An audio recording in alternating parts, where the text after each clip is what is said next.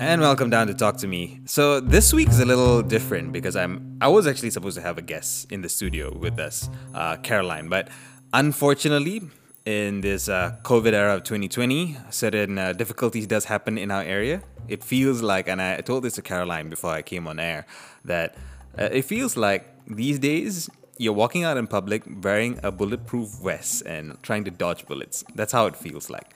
Um, so we had a case happen quite nearby us. So just for safety, we're keeping our guests away from the studio. So today is just good old me talking to you about something, but I hope it is something or a perspective that is quite important to everybody.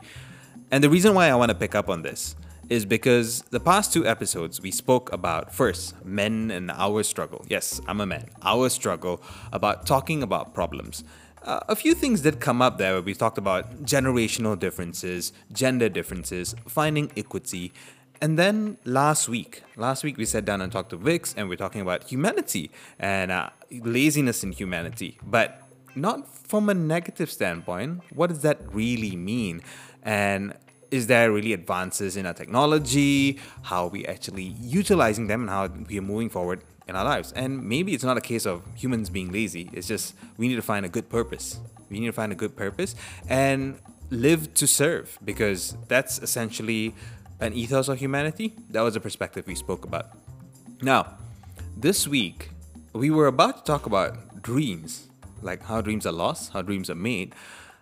But interesting enough, we are reaching the end of the year. Christmas is coming up. So it's a good time to actually reflect. And I think let's challenge ourselves a little bit. Let's not just reflect of the year, because everyone can go about beating around and saying that twenty twenty has been a very, very different year. But let's look back at least about four years. Because for some odd reason, uh, this four years has been quite, quite a divisive period, or a very important period where the identity of humanity was being tested. Don't you think so, Shashi? Yes, Shashi is in the room with me, so he may not speak, but is he going to shake his head? Is he not going to shake his head? Oh, he did go through an identity crisis. Okay, so um, I'm not alone in the studio. Shashi is always here, and uh, big ups to Shashi for actually always being here, producing, ensuring we sound nice. Uh, but this week we won't have video because it looks a bit odd to just watch me speak all the way through. But talking about reflections. So something that came about, I actually was pondering this thought about two years ago about how do we see this? How do current generations see things? Is it that we need one ideal, one sort of moral compass that we follow? Or does the generation see it as, give us perspectives, give us tools, then we can navigate? So it's an important thought that we were thinking about, and how, how the new generation are seeing things. Um, and when we speak about current generations, we're actually speaking about two generations. The Y generation from the nineteen eighties to the nineteen ninety-four, also known as the millennial generation, and the Z generation, which is nineteen ninety-five to two thousand fourteen, also known as the I generation. Uh, reasons we speak about this is because these are what you call the incoming market generation. The ones who are going to define how the market or the world runs itself. At present, Generation Y represents close to about forty percent of the buying market. And when I say buying market here, people kind of don't understand sometimes that purchasing power defines a lot of how rules, policies, moral standards actually gets put in place. So when a generation is going to be the major player, it really, really entails that this generation is going to define how these things work. Now, by this year, and this was the thought I had in twenty, twenty eighteen, but I, I kind of looked it up again. twenty twenty, the number which represents Generation Y in the marketplace is going to be fifty percent. fifty percent of the market space is going to be covered by Gen Y. And with Gen Z, Generation Z, actually stepping in to fill in another thirty percent of the market. Now, this will only leave about twenty percent of the market covered by baby boomers and the Generation X combined. And these are the generations that came before us who are a higher chance parents of ours. An example would be baby boomers. I fall into Generation Y. They are my parents' generation. Um, for the next generation, which is Generation Z, the Generation X is their parents. So there's no denying the choices and decisions that Generation Y and Z are going to take will drive how economics, social politics, and governance play when it comes to the next few years. So it's becoming really important for us to understand how the generation does tick and how and what we can do to fulfill the needs of the generation. And I say it as a member of it. It is hard to explore all the aspects of this piece, right? But I'd like to touch on this topic about ideals, right? The ideals or a different way of looking at it, perspectives. And considering how vocal our generation can be, like I'm talking about myself, how vocal we can be, can this generation still function with one moral compass? Or is it a more individualistic generation and we prefer to have different points of view, different ideals, and navigate through them? So let's, let's start with some historical premise and historical context first for this exposition. Now, we are already in the twilight of the baby boomers, who are from the nineteen forties to the nineteen sixties, and the tail end maturity for the Gen X from the nineteen sixties to the nineteen eighties, shaping the market. This was the generation that defined the middle income living that we are enjoying right now. The majority of us are enjoying right now. It's a style of living that's based on actually abundance of choice. That's the key, abundance of choice and desires for betterment, and the acquiring of what is desired for the most part with our own ability. It is a generation that thrived from the previous model of centralized ideals, but um, it kind of got juxtaposed in this breakneck speed of advanced advancements that human beings are going through. So to quantify this, let's look at the time period the previous generations were born in and lived in. Let's start with the baby boomers first. They were the generation that was born or were kids at the very end of World War Two. Um, so some may have had conscious processing of the horrors of that age, no denying that. But most were toddlers and with more subconscious effects and more nurture-based imprints from their parents who were living through some of the worst moments of our humanity. But I would call the baby boomers the ones that lived through and were the contributors to humanity's incredible leap forward into technology. Just think about that for a bit. Between the late nineteenth century into the mid twentieth century, and we are talking from the eighteen seventies up to like the nineteen sixties, human beings went from simple farming methods and animal travel to creating the steam engine, electricity, the light bulb, telephone communication, oil refining, mass production, segmented mass farming, mass production, concrete constructions, cars, powered flight, jet engines, the antibiotics, vaccination, the internet, the capacitor, the transistor, atomic energy, so much more. Trust me, whatever I mention, it sounds amazing because that's a long list that I went through. But that was just merely the tip of the iceberg of what we created in the span of one human's average life.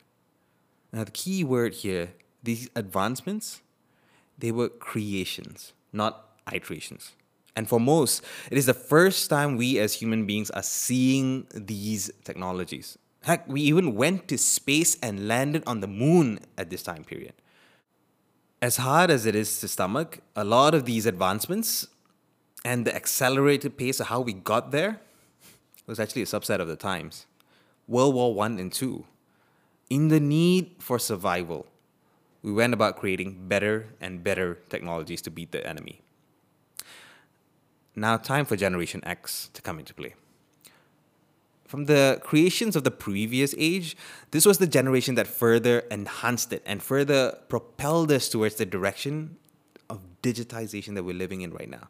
Now, not yet digital age, but just got us thinking in that direction, uh, even though Generation X didn't fully comprehend it at that point in time.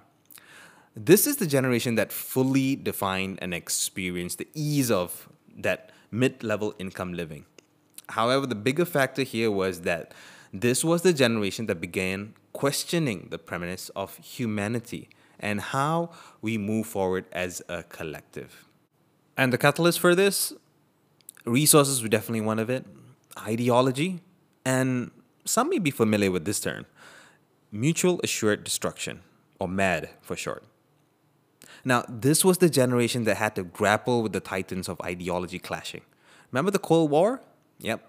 Democracy and communism and the balancing of the meaning of capitalism as well as socialism. Uh, they were the ones who had to watch the world's uh, insatiable need to enhance abundance and struggle over resources. Generation X had to struggle with the thought that nuclear arsenal is a real thing and we can snuff ourselves out of existence with a push of a button. The backdrop of the Vietnam War, Desert Eagle, and the Cold War was going on while Gen X was really coming into their adulthood and maturity. Yes, these are there are more countless factors, but you know, for the sake of this podcast we're doing right now, we're we're going to take this as the observational assumptive premise for the moment. Now, how did ideals fit into this picture? And we're talking about Generation X and baby boomers at the moment. They were the generation that experienced how life-changing these technologies and societal advancements were. And when their parents only heard about it and the advancements were used for specific war-based reasons, the baby boomers and Gen X actually used them in a mass scale to affect change in how human beings lived. And there's the key. Changes were created by large to bring a holistic change to humanity and not individuals. Yes, one can argue that changes were driven by individuals, but it was individuals trying to affect mass change. Even during the Generation X, uh, we were questioning as a whole the definition of humanity in the backdrop of mass change. We were trying to spur everyone in the direction of perceived holistic goodness to avoid the potential and absolute failure of human existence. Now, this joint societal perspective was imperative to make sense and to define the next steps of the human creature. I say perceive because good and bad is subjective and a whole other topic for another day. Now, what's one of the best ways to actually live on these ideals, or get people to follow ideals? Encourage, motivate, and inspire a huge mass of people towards an ideal of goodness? It worked with religion, didn't it? In the grand scheme of things, the classical merit of religion is to inculcate a set of rules and norms to define the way we live, and to avoid the potential and absolute failure of human existence. Now, joint societal perspective was imperative to make sense and to define the next steps of the human creature. Again, we argue that this scriptures, orally transferred knowledge, pictograms, are based on human interpretation and is subject to manipulations towards a singular person or a group of people. Again, another deep topic that we can explore on another Talk To Me. Now, this method of centralized ideal made sense to a generation that used it as an anchor and not to be swept away by the sea of change. But if one thing is constant, change is. And that's not a tidal wave that any of us can actually stop. It's a tidal wave that reshapes things around us, whether we like it or not. And the first signs of this can be seen with the millennial or Generation Y, the generation that I'm personally a member of. We are the generation that began the journey of introspection, or looking within ourselves. We are also the generation to experience future tech, or military technology becoming everyday tech. And the term globalization, digitization was coined and defined and began full force execution in our generation. The methods of marketing and consuming products also changed. It's changed from people telling you that this product is good to telling a group of people that, hey, maybe you want to become part of the following of this product. And the reason I say that, because it's this generation, Generation Y, that also sort of created and stumbled through what social media is. And that became a supreme force of change.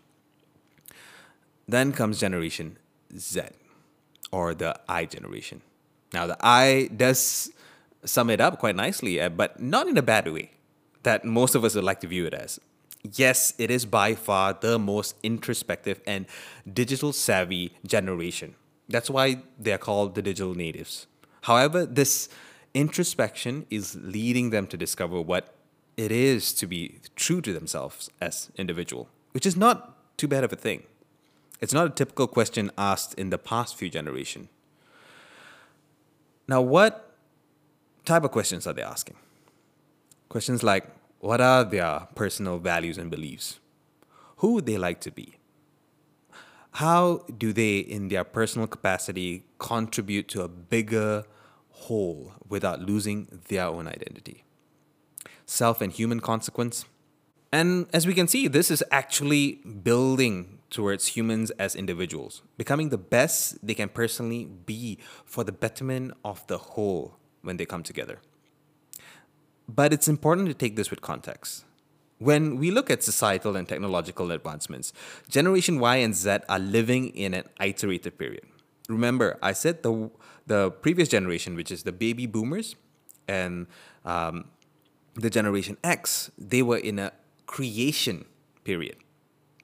Y and Z are in an iterative period. Breakthroughs and creations are far and few betweens, but innovation, now, that's happening at a crazy speed. We are making better what we've created previously. Think about one example, right? Um, in its principle, has the standard of the combustion engine changed much since its inception? No, not really. The only creative change dawning on us um, presently, and it's it's happening, is actually electrification. But then again, in principle, has the car changed? It's still running on four wheels. It's still running on roads. It's still using rubber tires. But there's a good thing there. It actually created this stable foundation for humanity to discover more of itself. And that's happening with a lot of these creations which are going through this innovative phase. We have been giving the room to become uh, more introspective and build ourselves internally without the earth shifting under us or the winds of change bashing us against a rock. Now, we've been given a chance to challenge and redefine motives that were put in place previously, that were meant to be guides back then, with definitions that give perspective and understanding now. And we are learning how to be better and use it better as tools presented to us to further better our lives. So let's ask back that question that I started with. Can we work with one single ideal, one single moral compass? Is the generation able to accept that? Or do we need to look at multiple perspectives and use it as tools to navigate? Now, let's look at Generation Y. Perhaps to some degree, as we see the merits of both ends and uh, we're straddling the fence most of the time. Yeah, the generation is called the fence sitters at sometimes. Um, bringing up that consideration and who our parents were, which were the baby boomer generation, sure, I would say that we need actually both sides of it, an ideal and also different perspectives to actually navigate. But for Generation Z, I would dare say that the days of singular ideals are really coming to an end. Uh, being more individualistic as well as introspective, it is a generation that has a much more clear definition of self very early in their lives. So if you try to tell them that one particular ideal is the better way to go, there is a higher chance that they will not accept it, because whomever is charged with delivering that ideal in that manner to this generation will be viewed as someone who is insensitive to their personal standing and needs. They'll be questioned. And people ask them what their motives are in the first place. Now, instead, I would say, give them examples. Show them possible aspirations that match up to their personal definition. Give them the tools to navigate and show them how to use it and give them understanding of it so that they can go forth and apply it on their own lives. Then they will find how to match that good tool someone took their time to show them into and make it part of their lives to better themselves. This will then follow them bringing forward these learnings to as many people, and now they will start applying it via their own understanding into their own lives.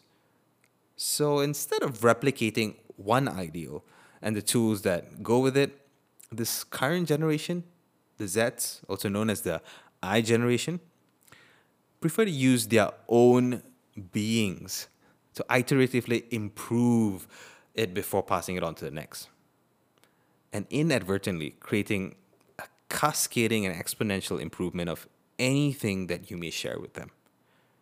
So it's good for us to realize that. And I think it's also that this generation is affecting those that came before. For those who can accept it, especially for Generation Y, who is the fence sitters, there's a lot to gain, especially when we have multiple perspectives. But for those who find it a bit more harder sticking to one particular ideal, now, you can see the examples all around the world is numerous when people hold on to one single ideal and shout it above their lungs. It's hard to believe why that one when there is thousands of ways to flip a coin. So, I would say that that's also a premise of why we're doing Talk To Me. It's to give you those different perspectives. We know the generation that is coming. I belong to the Y generation. I, I kept on saying it throughout this particular recording. And I have seen the value of multiple perspectives. I found my way to apply my own ideal and my own moral standards as I lived.